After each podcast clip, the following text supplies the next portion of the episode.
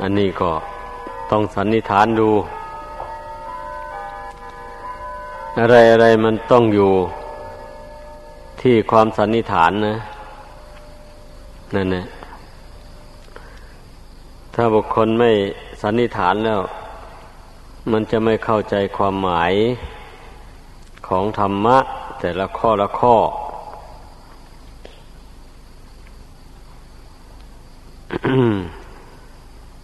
ทุกสิ่งทุกอย่าง มันมีเหตุมีปัจจัย ในโลกสันนิวาตอันนี้นะมีเหตุทั้งนั้นเลย อันมันเกิดขึ้นเป็นขึ้นอยู่ในโลกกันนี้ ไม่เหตุหนึ่งก็เหตุหนึ่ง มันบันดาลให้เกิดขึ้น เช่นต้นไม้ใบหญ้าอะไรมูนี้ ถึงไม่มีจิตวิญญาณครอง แต่มันก็มีปัจจัย ปรุงแต่งให้เกิดขึ้นเหมือนกัน แต่ปัจจัยของต้นไม้ใบหญ้าเหล่านี้เป็นต้นนั้น อาศัยแต่เพียงแค่ธาตุสี่ดินน้ำไฟลม เมื่อธาตุทั้งสี่นี่มัน ปองดองสามัคคีกันอยู่ตรงไหน มันได้สัตว์ได้ส่วนกัน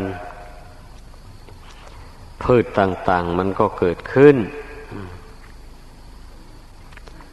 สำหรับมนุษย์และสัตว์ทั้งหลาย มันแตกต่างกัน จากพืชต่าง ๆ เหล่านั้น เพราะมันมีจิตครองรูปร่างอันนี้นะนั่นแหละ อันจิตนี้มันจะมาเกิดเองไม่ได้ มันมาด้วยอำนาจแห่งบุญและบาปหรือมาด้วยอำนาจของกิเลส เช่น ความโลภ ความโกรธ ความหลง ต่างๆหมดนี้นะ เนื่องจากว่าจิตใจไปยึดถือเอามันไว้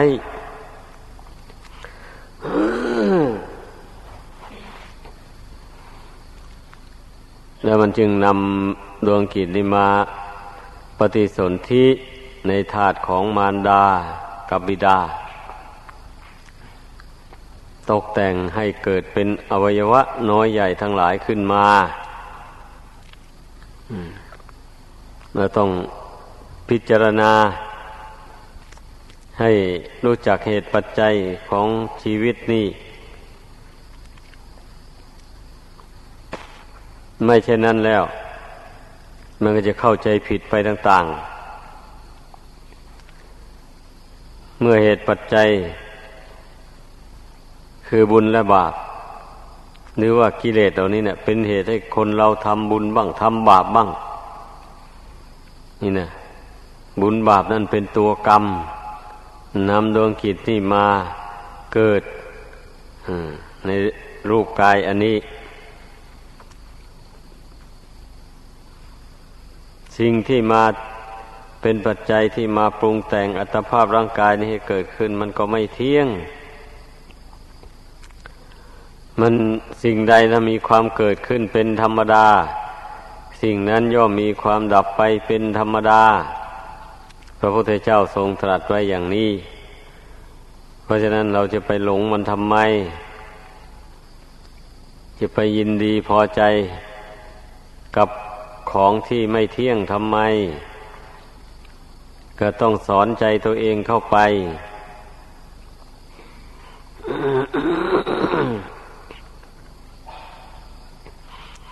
อธิบายอย่างนี้หมายความว่า ผู้นั้นชำนาญในการเข้าสมาธิมาแล้ว ฉลาดตั้งจิตใจตัวเอง ให้มั่นอยู่ในปัจจุบันแล้ว เมื่อใจตั้งมั่นแล้วก็ต้องพิจารณา อย่าไปสงบอยู่เฉยๆ ถ้าไปสงบสงบอยู่เฉยๆ มันก็ไม่มีปัญญา มันก็ไม่รู้แจ้ง ในขันห้านี้ตามเป็นจริง ว่าที่จริงแล้วจิตนี่มันก็มาหลงนามกับรูปนี่แหละ ไม่ใช่อื่นไกลอะไร โลกทั้งโลก อันนี้มันก็มีนามกับรูปนี้เท่านี้เท่านี้เองเนี่ยถ้าสรุปลงแล้วนะ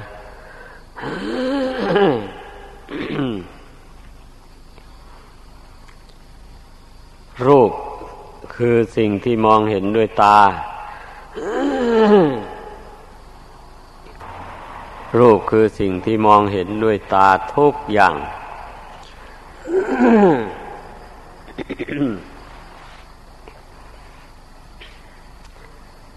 สิ่งใดที่มองเห็นด้วยตาแล้ว สิ่งนั้นแหละท่านสมมุติว่ารูป จะเป็นรูปหยาบรูปปรานกลาง รูปละเอียด รูปปณิตอย่างไรก็ตาม ก็รวมเรียกว่ารูปทั้งนั้นเนี่ยส่วนนามธรรม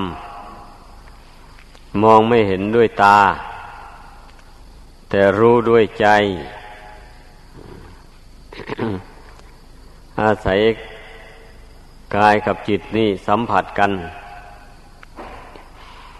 แล้วก็เกิดความรู้สึกขึ้นมา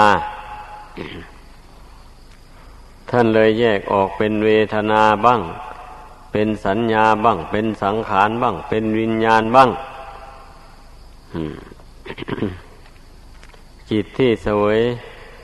อารมณ์อันเป็นสุขบ้าง เป็นทุกข์บ้าง ไม่ทุกข์ไม่สุขบ้าง โสมนัสบ้าง โทมนัสบ้าง อุเบกขาบ้าง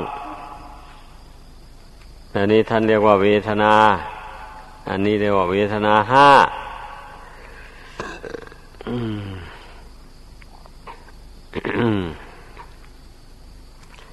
ความจำได้หมายรู้ คือจำรูปจำเสียงจำกลิ่นจำรสจำเครื่องสัมผัส ต่าง ๆ ได้มูนี้ท่านเรียกว่าสัญญา มันเป็นบัญญัติที่พระพุทธเจ้าทรงบัญญัติขึ้น ความคิดความนึกในใจที่เป็นบุญบ้าง เป็นบาปบ้าง ไม่ใช่บุญไม่ใช่บาปบ้าง ความคิดดังกล่าวมานี่ท่านเรียกว่าสังขาร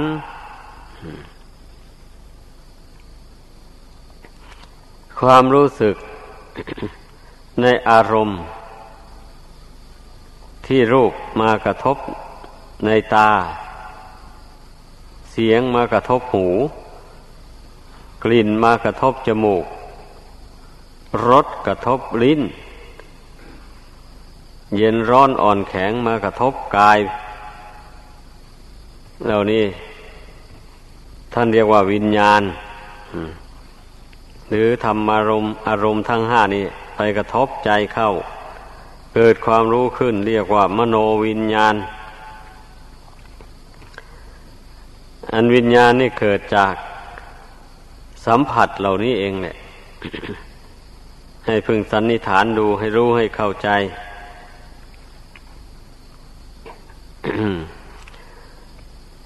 เมื่อมันเกิดขึ้น โดยอาศัย ความกระทบกระทั่งดังกล่าวมานี่ได้ มันก็ดับได้ มันไม่ใช่ว่ามันเกิดขึ้นแล้วมันจะยั่งยืนตลอดไป ในเมื่อมันมันอาศัยสิ่งใดเกิดขึ้น เมื่อสิ่งนั้นไม่เที่ยง แล้ววิญญาณนี่มันก็ไม่เที่ยงเหมือนกัน ต้องให้สันนิษฐานอย่างนั้น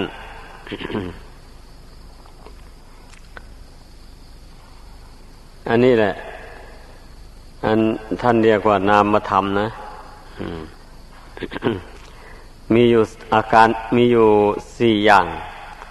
คือมันเป็นอาการของจิต ทั้งสี่อย่างนี้นะเกิดจากกายกับจิตกระทบกัน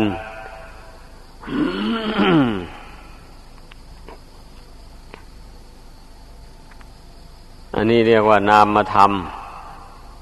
มีแต่ชื่อ ไม่มีรูปร่าง ต้องให้เข้าใจ อย่าไปหลงมัน เพราะว่าดวงใจอันนี้มันมาหลงนามมาทำนี้ด้วย หลงรูปธรรมด้วย มันถึงติดถึงคล้องอยู่ในรูปกับนามนี่แหละ มันหลงกำหนัดยินดีสำคัญว่า เป็นของตัวของตนสำคัญว่าสวยว่างามสำคัญว่าเป็นของคู่ควรแก่ตนของตน เลยเกิดความรักความหวงแหน ไว้ไม่คิดที่จะปรงจะวางเลย คนที่ไม่นั่งสมาธิภาวนา นั่นแสดงว่าไม่คิดที่จะปรงจะวางขันห้านี้ มีแต่ยึดแต่ถือเอาไว้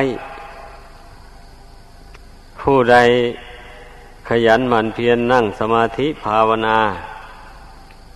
แสดงว่าผู้นั้นนะเห็นโทษเห็นทุกข์ในขันธ์ทั้งห้านี่ แล้วก็เห็นโทษแห่งความไม่รู้เท่า ไม่รู้แจ้งในขันธ์ห้านี่ ว่าเป็นบ่อเกิดแห่งทุกข์ มันจะเป็นไปเพื่อทุกข์ เพราะเมื่อไม่รู้แจ้งในขันห้านี้แล้วมันก็ยึดถือเอาขันห้านี้ไว้ เมื่อเมื่อขันห้านี้มันแปรปรวนไปจิตก็แปรไปตามวันไว้ไปตามมันมันจึงได้เป็นทุกข์นี่แหละ อันจิตใจที่มันเป็นทุกข์เดือดร้อนอยู่ในโลกอันนี้นะ มันวันไหวกับขันห้านี่เองเนี่ย ไม่ใช่อื่นไกล นอกจากวันไหวกับขันห้านี่กับวันไหวกับขันภายนอกนั่นด้วยเมื่อไปเห็นขันภายนอกนุ่นซึ่ง เป็นเพศตรงกันข้าม เมื่อเขาประดับตกแต่งร่างกายสวยสดงดงาม มีตุ่มหูสายสร้อย แหวนเพชร ผ้านุ่งผ้าห่มกระชูดชัด พอเห็นเข้าแล้ว ก็เลยสำคัญว่าสวยงามไปเลยบะนี้นั่นเนื่องจากการประดับตกแต่ง ไม่ได้พิจารณาไอ้รูปที่ผ้านุ่งผ้าห่มหุ้มห่ออยู่นั่นนะ ไม่ได้พิจารณาค้นคว้าให้ละเอียดถี่ถ้วน ไปมองเอาทั้งแต่เครื่องประดับภายนอกนี่ เลยสำคัญว่าสวยว่างาม คนผู้ไม่ได้ภาวนาไม่ได้เจริญวิปัสสนา มันถึงได้ติดได้คล้องอยู่ในโลกอันนี้ เป็นเหตุให้สร้างบ้านสร้างเรือนทำการทำงานกำฝนทนแดด ทนทุกข์ทรมาน ทั้งร่างกายและจิตใจอาทำการงานแล้ว ไม่บรรลุผลตามเป้าหมาย คือไม่ร่ำไม่รวย ไม่ได้เงินทองกระโทมนัดน้อยใจมือนี่ทำอะไรไปถ้าผิดผิดหวังลงไปแล้วก็ทุกโทมนัสคับแขนใจ ถ้าได้ มาร่ำรวยมาก็ดีอกดีใจ ถ้ามันเสียไปก็เสียใจเศร้าโศก ได้อะไรมาแล้วมันจะยั่งยืนไม่มีในโลกอันนี้นะ ได้มาแล้วก็บริโภคไปใช้สอยไปก็หมดไป เมื่อไม่มีก็เป็นทุกข์เดือดร้อน นี่แหละจึงว่ามันไม่เที่ยง ถ้าที่จริงแล้วมา หลงความรู้สึกอันนี้แหละ หลงความจำความหมาย หลงความคิดความนึกตัวเอง หลงความรู้สึก ให้สังเกตดูให้ดี มันหลงอยู่นี่ หลงนามธรรมหลงรูปธรรมเนี่ยนี่ ตาไปเห็นรูป เข้าอย่างนี้นะ ก็เกิดความรู้สึกขึ้นทางตา แล้ววันนี้มันก็ส่งไปถึงใจ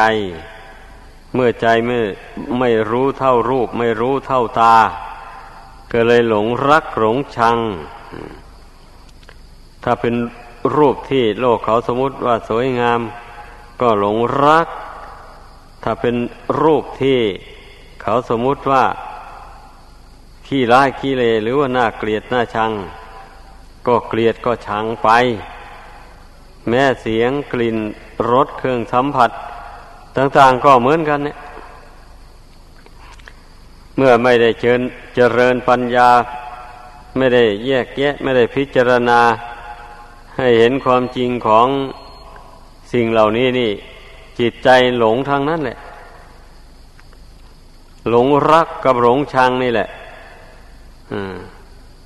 แล้วก็หลงเศร้าโศกเสียใจพิไรลำพันธ์ต่าง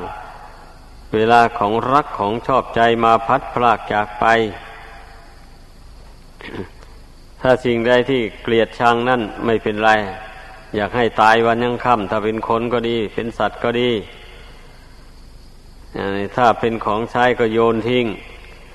ไม่ปรารถนา นี่แหละจิตใจคนเรานี่มันลำเอียง มันเอียงไปเอียงมา อยู่อย่างนี้มันถึงได้เป็นทุกข์เดือดร้อนมันจึงพ้นจากโลกสงสารอันนี้ไปไม่ได้ อันที่มันเอียงไปเอียงมานั่นแสดงว่ามันยึดถือแหละ ถ้ามันไม่ยึดถือแล้วมันไม่เอียง มันก็ตั้งตัวเป็นกลางอยู่อย่างนั้นเห็นที่มันเอียงไปเอียงมานั่น ก็มันยึดถือแหละ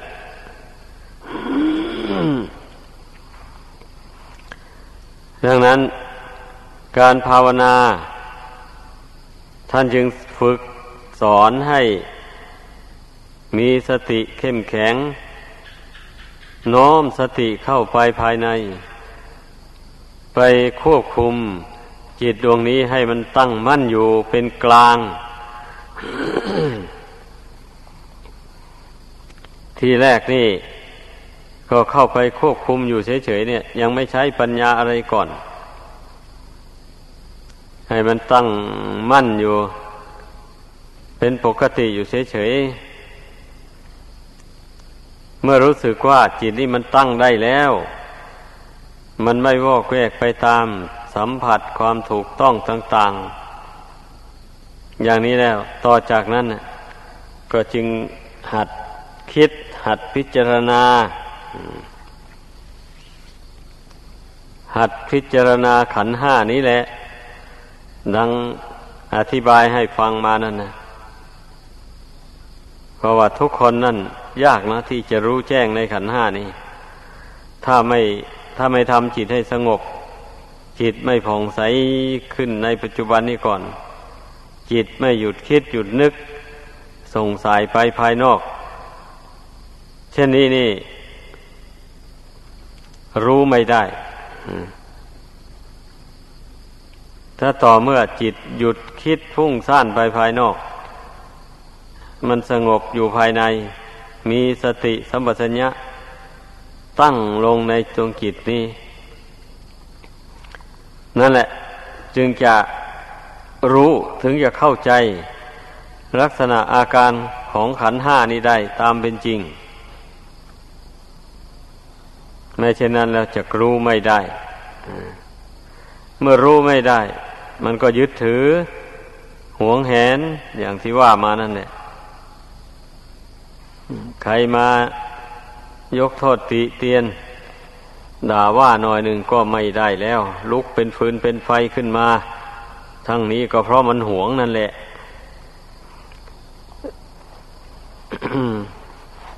เหมือนกับ มดส้มมันหวงรังของมัน นั่นแหละเมื่อมีคนไปแตะต้องนี่ มันก็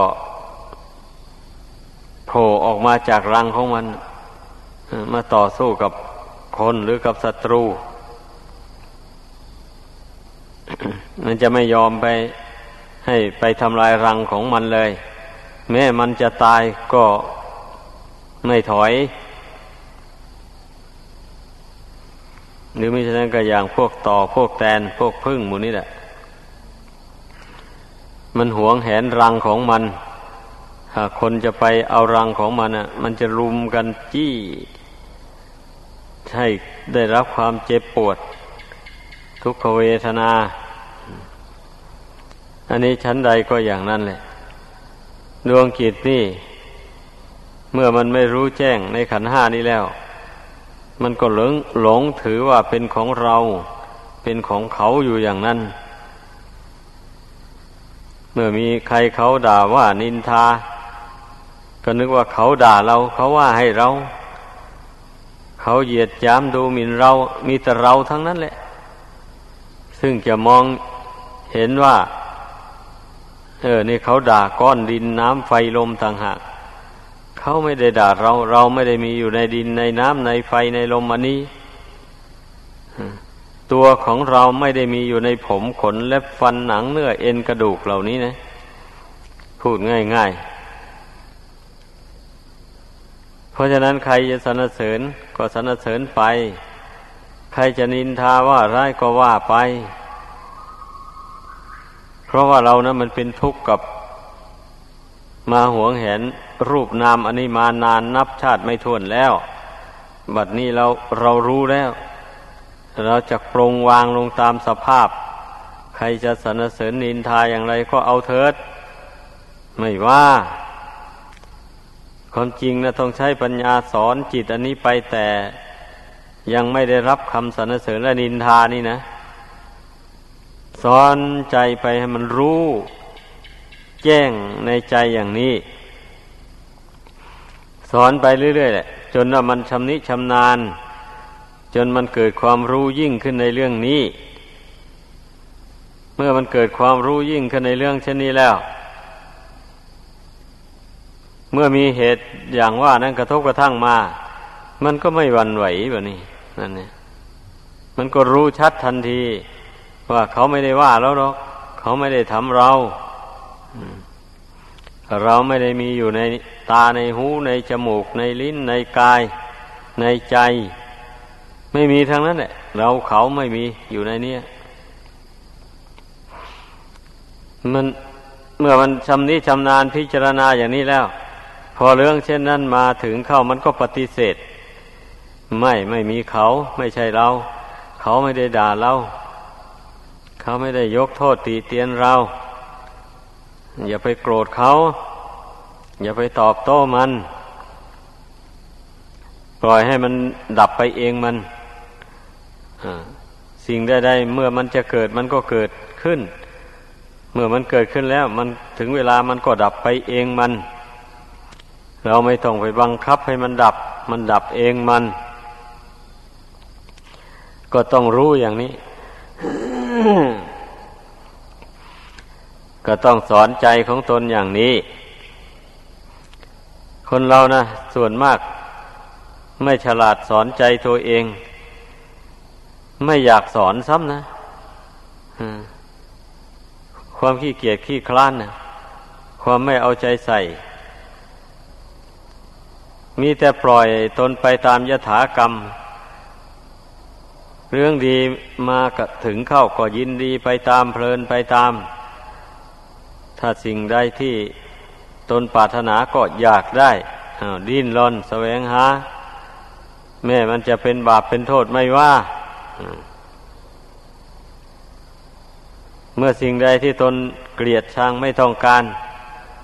ก็เบื่อหน่าย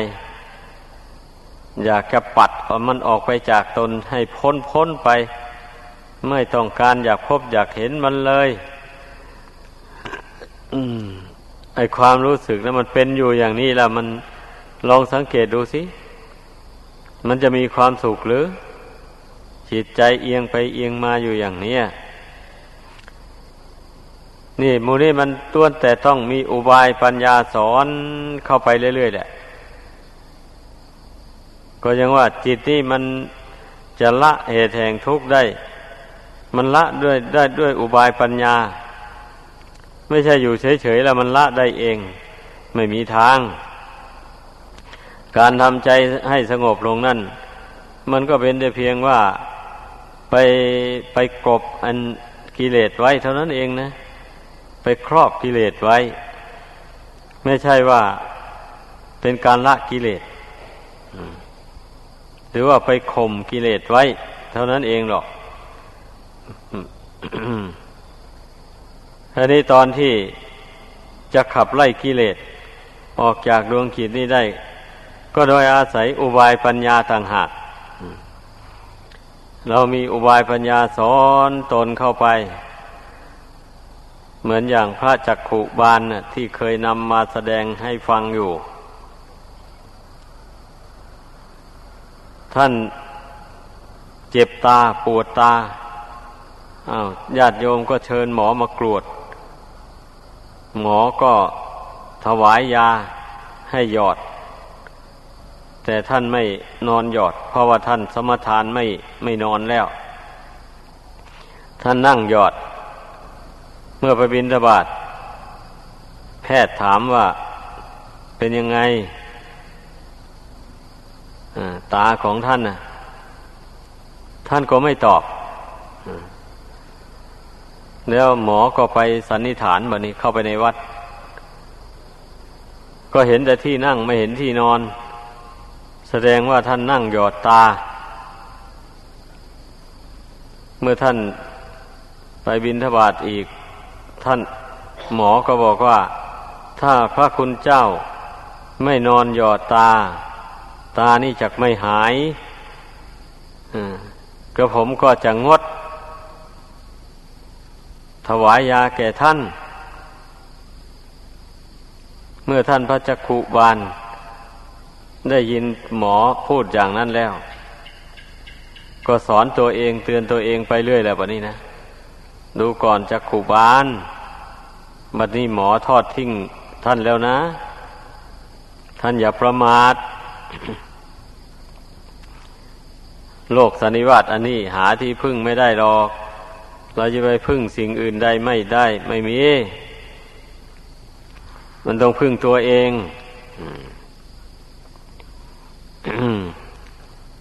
การพึ่งตัวเองนี่ ก็หมายความว่า พึ่งความรู้จริง อย่างเดียวเท่านั้นแหละ จะไปพึ่งวัตถุสิ่งอื่นไม่ได้ รูปใดนามใดก็มันมีไม่มีอะไรเที่ยงยั่งยืน มันยังมีตาก็พึ่งตาไม่ได้ตลอดไปอย่างนี้ จู่ๆแล้วตาก็บอดเข้าไป เจ็บเข้าไป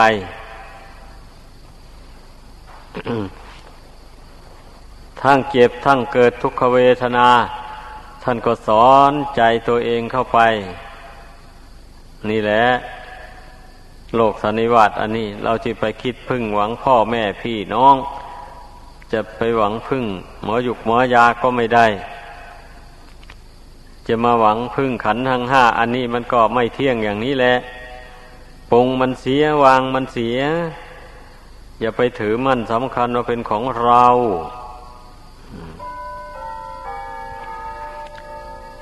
ท่านสอนตัวเองไป โดยลำดับพอถึงวันปวารณา ตาของท่านก็แตกออกไปมืดบอด แต่ว่าใจของท่านก็หลุดพ้นจากกิเลสตัณหา กิเลสตัณหาก็อาสวะก็สิ้นไปจากดวงจิตของท่าน อย่างนี้แหละ ลองฟังดูสิประวัติของพระผู้วิเศษ ทั้งหลายที่ท่านบำเพ็ญมาแล้ว นั่นแหละ จึงว่า โยคาเวชายเตภูริ ปัญญาย่อมเกิดขึ้น เพราะความประกอบดังกล่าวมา